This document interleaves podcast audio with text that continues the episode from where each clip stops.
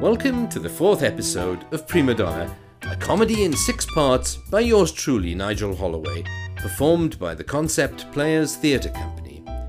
When we left our friends, Doris was terrified, convinced that the turbulent and unreliable Eva Rossini is using witchcraft, while everyone else is dreading her next outburst. If she decides to turn up, of course.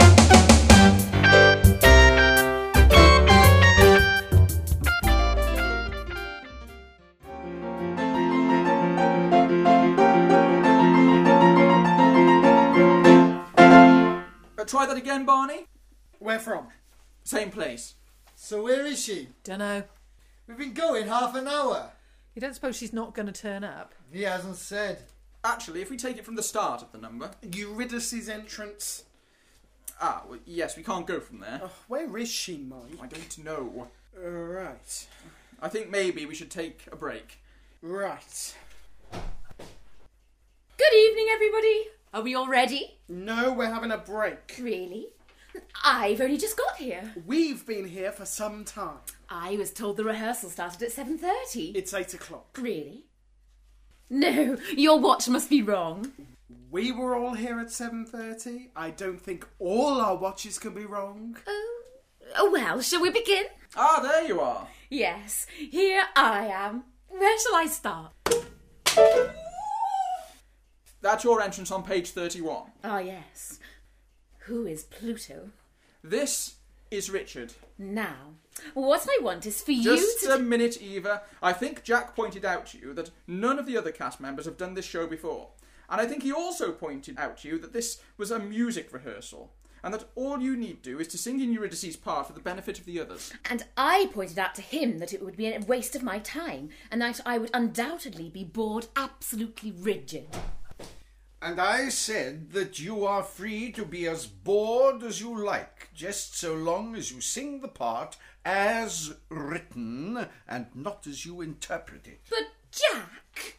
Not a word, Eva. This is a team effort, not a one woman show for your benefit. If you insist. I do. I also think that you should make the acquaintance of your fellow cast members. Must I? Yes, you must. This is Richard. Uh, he's playing Pluto.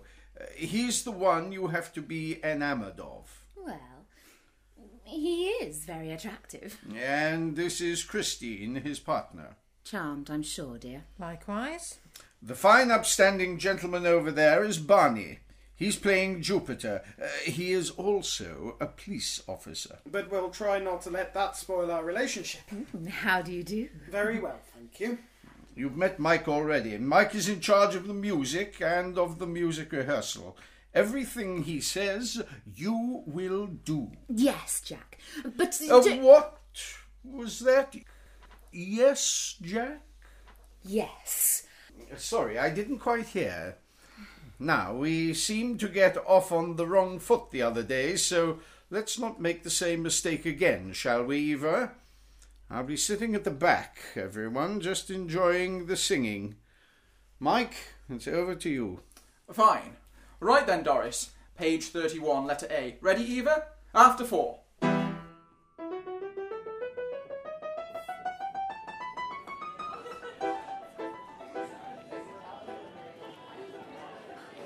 That was scary.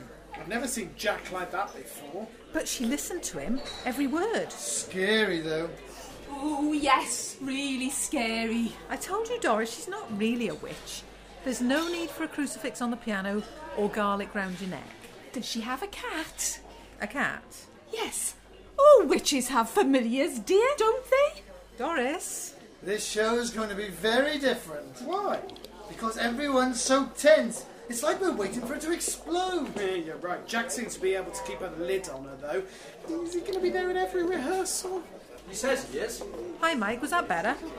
Well, we rehearsed the show at least. Stressful as it was. Reminded me of Some Like It Hot. Why? When they were filming it, Marilyn Monroe was so unreliable that Tony Curtis and Jack Lemmon had to be perfect for every take, just in case she got it right. It must have been a nightmare. Feels a bit like that around here at the moment. You've never said it like that before. It's always been that Tony Curtis was a lucky bugger all those takes to get the love scene with Munro in the can. Ah, yeah, well, that too, of course. So are you looking forward to your love scene with her, Barney? Not one bit. Rather you than me, mate. Thanks, mate. Think nothing of it. So, do you think we can do it? You know, with her. Yes, why not? As long as Jack's at every rehearsal. Where is he, by the way? I think he's gone um Did he take her with him? thinks so. Good. She may have a wonderful voice, but she's really hard to work around. At least I can relax if she's not here. Caught you, you bunch of alcoholics. Not a drop has passed my lips, my lady. I swear it. Don't lie to me, you gin raddled oaf. I'll have you whipped within an inch of your life when we get back to the big house. Oh no, not the whipping, my lady. Anything but that. Oh, so you prefer to be punished in some other way, you grovelling wretch? Uh, excuse me. Yes, my lady. I mean, no, my lady. Excuse me. Can you two leave your sordid little role playing games till later? Shut up, Chris. Was enjoying it. What? So was I, leave him alone. Too late. That's it, all finished. Now you'll never know what little forfeit he was going to have to suffer. Chris, you've ruined it. Don't you have enough fantasies of your own without having to must in on other people's? Of course not. Shut up, you. Children, children, which of you is going to buy me a drink? Oh, I'll go. So, how was World War Two? I think Jack is keeping the Third Reich bottled up for the time being. Oh, she didn't invade Poland then? She's probably planning it right now. And not probably, definitely. Isn't it about time you came clean, Aggie? You've obviously crossed swords with her before. Oh, yes, but it was a long time ago. Let's just say that the last contest ended in a draw. And now Jack's brought you together again. Well, in fairness, he didn't know all the little details of our past history, uh, but he did know that she wouldn't behave. Well, why did he bring her in? I still can't tell you. If Jack chooses to, that's his business, but I promised I wouldn't rock the boat. It just gets more and more intriguing. It must seem like that. But Jack is just doing what he thinks is best for everyone concerned. He is. Oh, yes. Don't be in any doubt about that. His heart's in the right place, even if it seems as though he's completely lost his marbles. Did he manage to keep her in her place? Yeah, she was like a little lamb, as long as he was there. Then we better make sure that he stays there. Oh, and you'd better watch out for her. Why? Mm, She's a taste for younger men.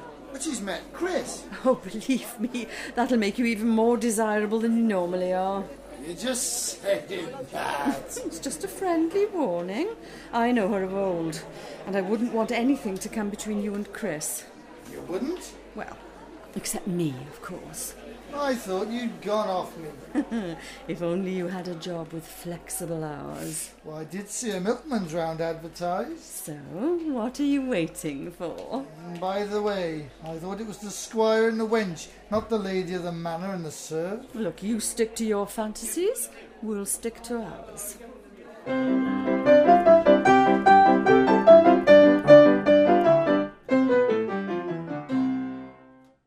Hello, you're early. Am I? Jack's not here yet. No, Mike. Really? I hadn't noticed. Well, how are you? All the better for seeing you, Richard. Ah. I see you're on your own for a change. Oh, yes, Chris wasn't called tonight. Good. Good? Oh, yes. I feel we've been, well, restrained together in our performances. Probably because of her presence. You do? Restricted. Inhibited. No, I hadn't really felt that. I feel that we are in a straitjacket. A straitjacket of convention. Convention. Don't you feel it? Uh, feel what? The chemistry between us. Us? Yes, between Eurydice and Pluto. Ah, yes, yes, You do? uh, yes. Good. So do I. I felt it from the moment we met, pulling us together inevitably toward consummation. Really? I feel that you are a kindred spirit, that you understand the emotions heaving within my breast. Breast? Here, give me your hand. Feel my pounding breast. Uh, Do you feel it? oh, yes. Feel how my body aches for you. Feel the way my heart leaps at the touch of your hand. Feel how my being thrills at your caress of my breasts. Uh, uh, uh, uh, Oh, hold me, hold me, darling. How I long for your lips on mine, your hands on my naked body, to feel you beside me, our bodies entwined in the act of love.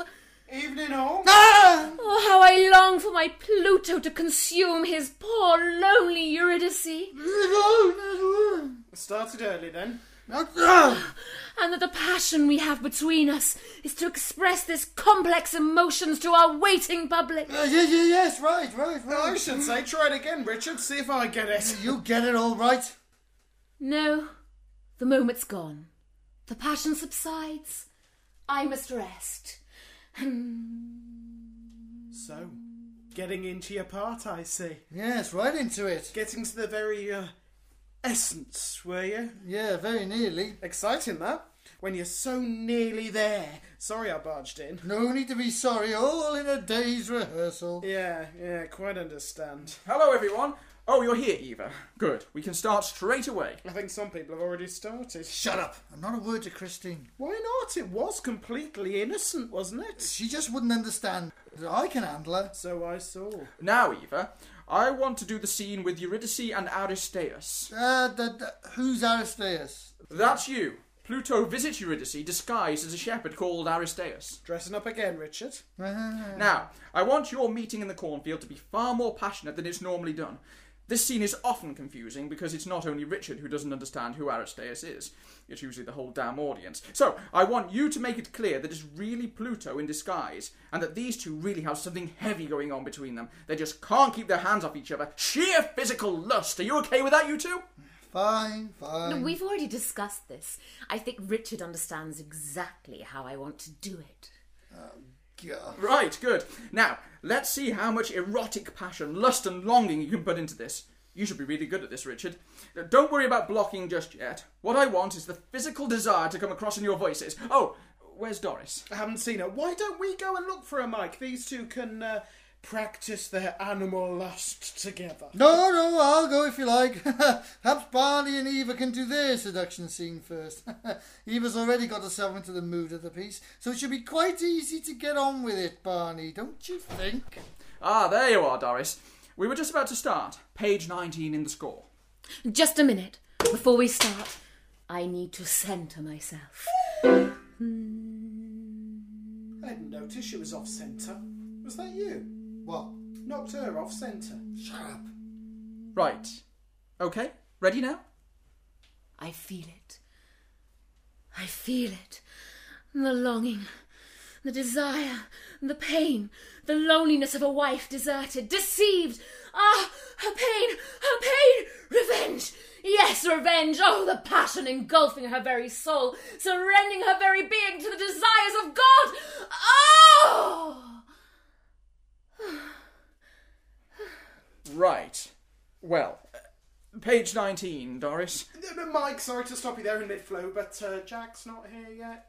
Ah, uh, yes, you're right. And he was very insistent that he came to every rehearsal, sort of uh, quality control, wasn't it? Yes, uh, you're right. Uh, Eva, darling. And uh, I was wondering if we couldn't just run through some lines bef- while we're waiting, and maybe Eva could give us some insights into how she'd played it before. well, I. uh, Oh, I'd be happy to, darling. The problem is there've been so many great performances, so many differing, towering interpretations. Mm, Oh, which one? Ah, which one? Well, perhaps you could tell us. uh, Which one you were planning to give us? Ah, yes. Well, I feel that Eurydice is the archetypal free spirit, confined for too long under the smothering cloak of ordinariness of her life, with the boring, untalented, uninspired, self obsessed Orpheus. To be frank, she deserves her passionate affair with Pluto. Orpheus is clearly overwhelmed and infatuated with the undeserved adoration given to him by his students, leaving him with no time for what should be the grand passion of his life. His wife, Eurydice. Is it therefore so surprising that when she's ignored, spurned, slighted by the boorish Orpheus, that she turns to another for her self fulfillment? And who else but a god? A god who surely stands so far above the mere mortal passion that she has known and discarded as dust beneath her feet. A god who can satisfy her every desire. An immortal holding out the promise of eternal ecstasy. Who could blame her for straying with Pluto? So Pluto is like good in bed. Oh, far, far more than good, more than wonderful, more than any adjective you might choose. The passion between them moves worlds, moves the universe. That good, huh? Oh, yes, and better. But then, as is the destiny of all who love completely, entirely, she is betrayed. Pluto has feet of clay. God though he is, in his very essence he is just a man. Yes? And as with all men, he cannot sustain. Sustain. Sustain. Oh. He grows bored with her. No matter what she does, it's not enough. She's only mortal, and to gods in the final analysis, mortals are merely playthings. And having played, Yes? he grows less passionate, less loving, less sustained. Sustained. Sustained. Oh. But even though his passion has waned, like all men, he cannot release his conquest. And so she languishes, condemned to a hell of endless boredom, endlessly ignored, endlessly overlooked. Oh. Until, Yes? until, Yes. until, Yes? until at last her imprisonment is ended by another god! That's me. A god who is so far above Pluto that she's blinded by his presence, overwhelmed by his essence, I knew it was me. engulfed by his being. yeah. She gives herself to him instantly, Yes. matching his desires with her own. And Yes. so they mount, the Yes. two of them, Yes. to the heights neither has ascended to before, Yes. to the culmination of their passion, Yes. an orgasm of lust and licentiousness, Oh yes. ending in one inevitable moment, Yes. the moment that she reaches Yes. the top sea. Oh. What did you expect? He's disguised as a fly. Oh. But Eurydice's final triumph is yet to come. Her ultimate culminating conquest is that, at the end, she chooses neither Pluto nor Jupiter, No. nor is she forced back to her unloving husband by the dead hand of public opinion. No? But she frees herself from her male dominated past, throws off the shackles of female domesticity, takes on the responsibility of self determination, and becomes, in a final spiritual moment of climax, her own woman, independent, alone, but self satisfied. At last, she can choose. Right. She can choose to be whatever she desires, unfettered, unhindered, and unconstrained. So what does she choose? She chooses to become a bacchanal, or to be precise, a bacchant. A what? A follower of Bacchus. Right. A What? A drunken slut who helps out at orgies. Oh, right. Is that good? Let's get on, shall we?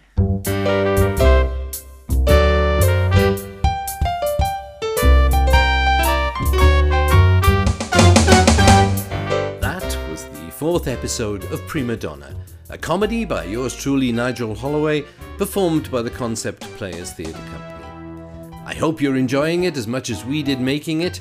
I have to tell you that there were more outtakes from this recording than from any of the others we have made. Not because of mistakes, but because the cast were laughing so much. If you want more information about the concept players and the things they get up to, visit their website at www.concept-players.com.